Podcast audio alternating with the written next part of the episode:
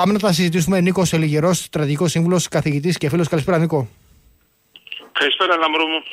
Λοιπόν, αναμένουμε τον Ερντογάν. Είδα τις, ε, είδες και εσύ τις δηλώσεις του νωρίτερα ότι πρέπει να τα βρούμε. Είμαστε δύο χώρες που μοιραζόμαστε την ίδια θάλασσα. Δεν μοιραζόμαστε κάποια θάλασσα.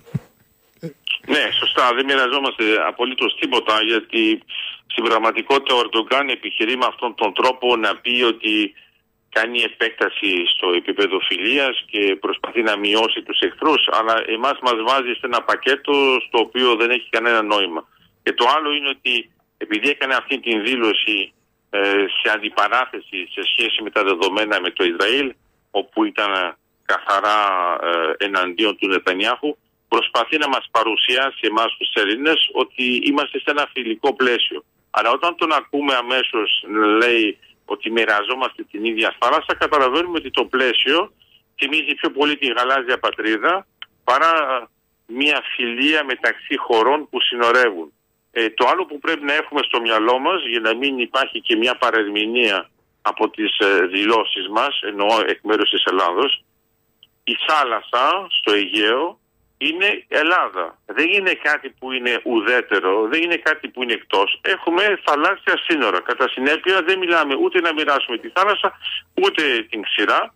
Ε, μιλάω βέβαια και για τη Θράκη όπως καταλαβαίνεις και για τα νησιά μας. Αυτά είναι ξεκάθαρα ελληνική επικράτεια. Άρα το γεγονός ότι το παρουσιάζει με αυτόν τον τρόπο πρέπει λοιπόν να είμαστε πολύ προσεκτικοί και έχει δίκιο όσον αφορά τη συνάντηση. Ε, έχει γίνει ένα σημάδεμα για να μην πω περικοπή, ε, το οποίο είναι υποχρεωτικό γιατί βλέπουμε ότι οι δηλώσεις του Ερδογκάν ξεφεύγουν από όλες τις πλευρές και κατά συνέπεια δεν είναι εμείς που θα του δώσουμε ένα συγχωροχάρτη και να μπορεί να εμφανίζεται στους άλλους ε, με ένα θετικό πρόσημο όσο αφορά την Ελλάδα. Πρέπει να είμαστε πολύ συγκεκριμένοι, συγκροτημένοι και να κοιτάξουμε μόνο αυτό που μπορεί να γίνει. Αν δεν μπορεί να γίνει τίποτα, ας μην γίνει τίποτα και θα είμαστε μόνο στο επικοινωνιακό. Αν μπορεί να γίνει κάτι σε πολύ χαμηλό επίπεδο, ας το κάνουμε, αλλά χωρίς να υπάρχουν επεκτάσεις σε στρατηγικό επίπεδο.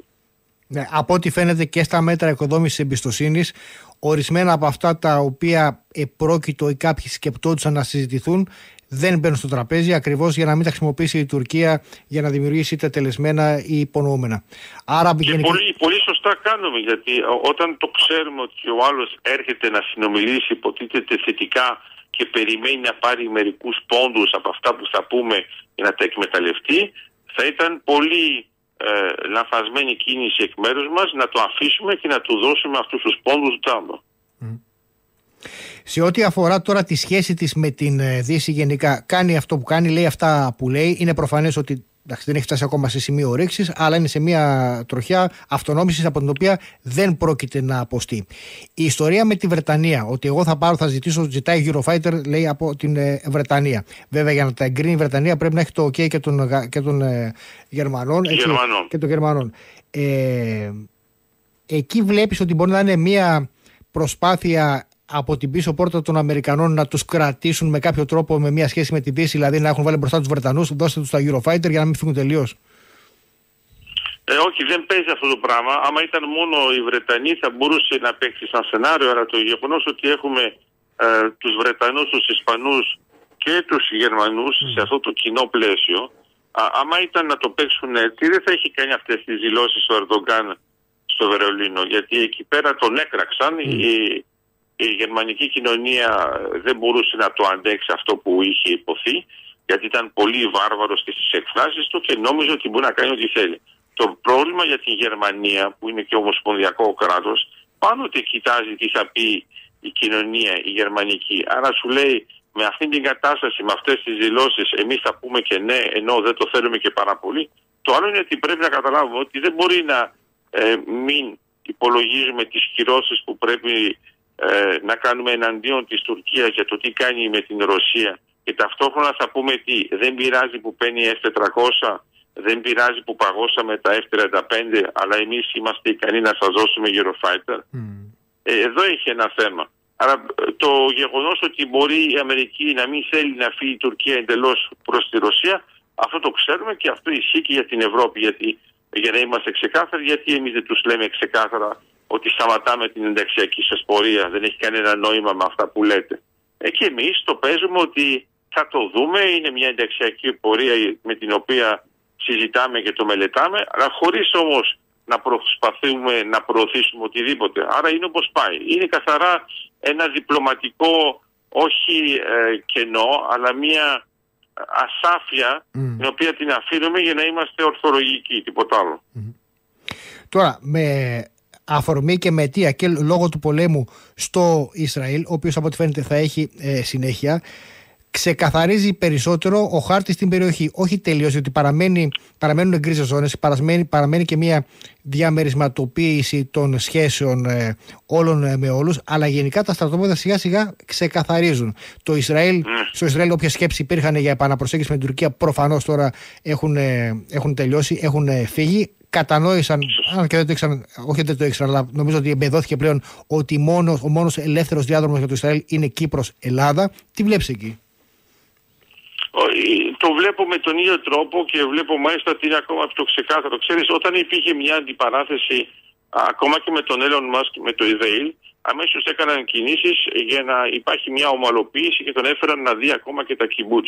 Ε, δεν υπήρχε καμία προσέγγιση τέτοιου τύπου με τον πρόεδρο της Τουρκίας. Δηλαδή, ό,τι και να λέει ο Ερντογκάν έχει ξεφύγει τόσο πολύ από το πλαίσιο μιας κοινής διαχείρισης των θεμάτων σε θέματα ενέργειας, που δεν μπορεί το Ισραήλ από μόνο του να δεσμευτεί και να γίνει θύμα αυτής της σχέσης. Κατά συνέπεια, τα πράγματα είναι πολύ ξεκάθαρα. Τώρα, ε, ακούω από σένα μια μικρή επιφυλακτικότητα. Εγώ δεν το βλέπω έτσι, γιατί βλέπω ότι ε, ο, ο στόχος του Ισραήλ σε σχέση με τη Χαμάς είναι πολύ ξεκάθαρος και δεν αφορά την Παλαιστίνη. Τα θέματα τα ενεργειακά της Παλαιστίνης και πάλι το Ισραήλ τα αφήνει ήσυχα να είναι για την Παλαιστίνη. Το θέμα της Δυτικής Χόχθης το είδαμε ότι θα παίξει και αυτή έναν ρόλο ε, σε σχέση με τη Γάζα. Κατά συνέπεια η Σαουδική Αραβία, η Αίγυπτος, η ακόμα και η Ορδανία είναι πολύ δύσκολο να πούν ότι έχει κάνει κάτι που παραβιάζει κάποια σχέση στην περιοχή. Από τη στιγμή λοιπόν που εμείς μιλάμε για νέο δρόμο μεταξύ που περνάει από εκεί και πρέπει να χρησιμοποιήσουμε και την Ινδία, τα Ηνωμένα Αραβικά Εμμυράτα, στη συνέχεια την Σαουδική Αραβία, η Ορδανία και η Ισραήλ. Ε, νομίζω ότι αυτός ο άξονας απλώς θα ενισχυθεί γιατί δεν μπορεί να αλλάξει κάτι. Ε, η Χαμάς έκανε μια προσπάθεια η οποία ήταν χειραγωγημένη βέβαια από το Ιράν και το Κατάρ, αλλά ακόμα και το Κατάρ βλέπουμε πόσο έχει μαζευτεί και πόσο παίζει στις διαπραγματεύσεις για την απελευθέρωση των ομήρων. Κατά συνέπεια, καταλαβαίνουμε ότι δεν υπάρχει καθόλου πλαίσιο επέκτασης, δεν υπάρχει ανάφλεξη ε, της ε, Μέσης Ανατολής. Αντιθέτως πρέπει να υπάρχει αυτή η διαχείριση και να υπάρχει μια σταθεροποίηση γιατί χρειαζόμαστε όλοι αυτή τη σταθεροποίηση και ακόμα και εμείς οι Ευρωπαίοι γενικότερα όταν λέμε ότι πρέπει να υπάρχει μια κατάπαυση πυρός κτλ. Ναι, αλλά είναι κάπως θεωρητικό. Ε, η επέκταση που έγινε τώρα για τις δύο μέρες και συνεχίζεται, ε, μην ξεχνάμε ότι το Ισραήλ είχε ήδη αποφασίσει για το τι μπορεί να γίνει σε 10 μέρες. Άρα δεν είναι κάτι που είναι έκτακτο. Από τη στιγμή που ε, η Χαμάς δίνει 10 ομίλου κάθε μέρα, μπορεί αυτό να συνεχιστεί για 10 μέρες. Προς το παρόν είμαστε σε αυτό το επίπεδο. Αυτό που είναι το μόνο σίγουρο είναι ότι θα συνεχίσει ε, τον πόλεμο αμέσως μετά, γιατί πολύ απλά μπορεί να φαίνεται ότι το θέλει μόνο το Ισραήλ, αλλά το θέλουν και άλλοι παίχτες στην περιοχή, γιατί καταλαβαίνουν ότι δεν μπορείς να παίξεις με την Χαμάς. Είναι πολύ ακραία οντότητα και μοιάζει με το ISIS που είχαμε ε, ακριβώς με την Daesh στη Συρία και στο Ιράκ. Τώρα, όλο αυτό, όλος αυτός ο διάδρομος τον οποίο συζητούμε εδώ και πάρα πολύ καιρό ε, με τους ναι. καλεσμένους στην εκπομπή, με διάφορες μορφές. Στην ουσία είναι ένα πλέγμα διαδρόμων που ξεκινά όπως το είχαμε εντοπίσει από την αρχή από την Ινδία. Λογικό είναι, δηλαδή έτσι βγαίνει νόημα και καταλήγει στην Ευρώπη. Προχωρά, φαίνεται ότι ο πόλεμος στο Ισραήλ αντί να το ανακόψει, το επιτάχυνε αυτό με κάποιον περίεργο τρόπο. Και έχουμε και την Ευρωπαϊκή Ένωση, ένα θέμα το οποίο εσύ ήσουν πρωτοπόρος. Στον EastMed ε, η Ευρωπαϊκή Ένωση επανέλαβε, επικύρωσε, άπαξ για παντού, χωρίς να χρειάζεται πλέον επικαιροποίηση, τον ε, αγωγό EastMed και μάλιστα ως αγωγό, όχι ως διαδρομό, αγωγό φυσικού αερίου στα έργα κοινού ενδιαφέροντος, στα PCIs και με χρημα, αρχική χρηματοδότηση εκατοντάδων εκατομμυρίων. Και ε, πριν από λίγες ημέρες η εταιρεία, η, η IGI Poseidon, που είναι η DEPA και η Edison, ε, κατέθεσαν όλες τις μελέτες. Άρα και εκεί έχουμε μια επιτάχυνση, έτσι.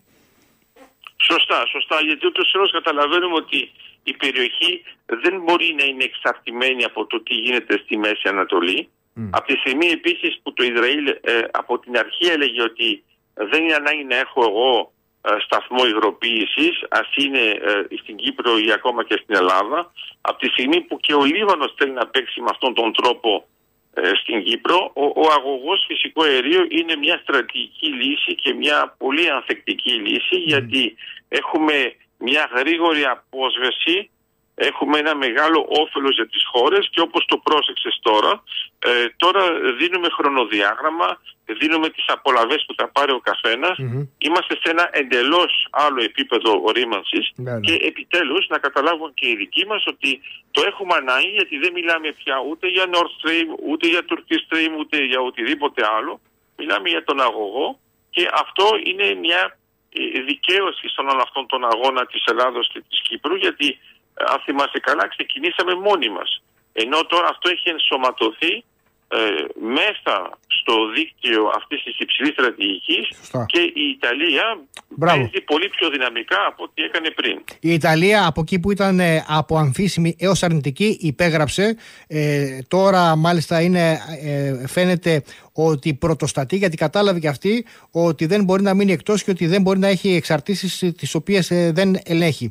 έχει μεγάλη σημασία το ότι πρώτα η αλληλουχία των γεγονότων των πρόσφατων έγκριση από την Ευρωπαϊκή Ένωση ως έργο κοινού ενδιαφέροντος.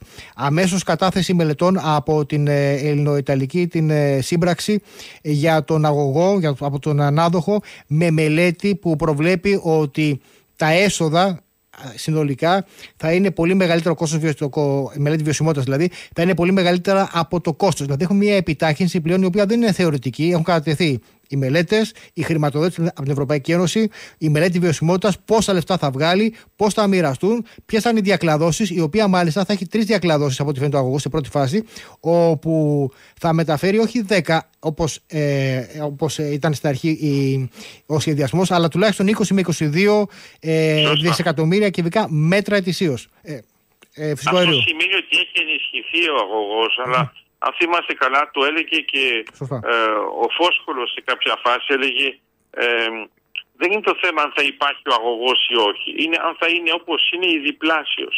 Το έλεγε, δηλαδή, έλεγε για 20 ο Φόσκολος. Ναι, αλλά εννοώ ότι με, με αυτή την έννοια, από τη στιγμή που βλέπουμε ότι υπάρχει μια κρίση, από τη στιγμή που η Ευρωπαϊκή Ένωση έχει ανάγκη από φυσικό αέριο, το γεγονός ότι έχουμε κοιτάσματα αποδεδειγμένα, έχουμε νέες γεωτρήσεις, τα πράγματα πήγαν πάρα πολύ καλά στο θαλάσσιο οικόπεδο 6. Και επιτέλους ακόμα και η Κύπρος το λέει με έναν ξεκάθαρο τρόπο ότι έχει σημασία να παίξουμε σε αυτό το περιβάλλον. Άρα η Ανατολική Μεσόγειο σε σχέση με ε, τα δεδομένα του αγωγού Ισμέντ είναι απόλυτα συμβατή με την υψηλή στρατηγική και κατά συνέπεια είναι λογικό να υπάρχει αυτή η επιτάχυνση και θα μπορούσαμε να πούμε ότι ε, η κρίση στην Ουκρανία και η κρίση στο Ισραήλ και οι δύο κρίσεις βοήθησαν όχι, δεν το λέω κοινικά, αλλά βοήθησαν την Ευρωπαϊκή Ένωση να καταλάβει ότι υπάρχει ένας κίνδυνος, υπάρχει ένα θέμα ασφάλειας και άμα δεν προχωρήσει γρήγορα σε project που ούτως ή εκτιμούσε, θα έχει ένα πρόβλημα δομικό. Άρα πηγαίνουμε πολύ πιο γρήγορα και αυτές οι δύο κρίσεις λειτουργήσαν καταλητικά. Ωραία. Νίκο, ευχαριστούμε πάρα πολύ. Ανανεώνουμε ραντεβού να κάνουμε μια συζήτηση ειδικά για την ε, Ευρώπη και για την ε, Βρετανία για να δούμε τώρα ποια θα είναι η επόμενη μέρα της, στην Ευρώπη η οποία ετοιμάζεται για ευρωεκλογές. Από ό,τι φαίνεται θα έχουμε πολιτικές ε, αλλαγές εκεί. Θα έχουμε πολλά, πολλά μηνύματα. Και θα από... πούμε από κοντά. Έγινε. Ευχαριστούμε πάρα πολύ, Νίκο. Καλή συνέχεια. Να καλά.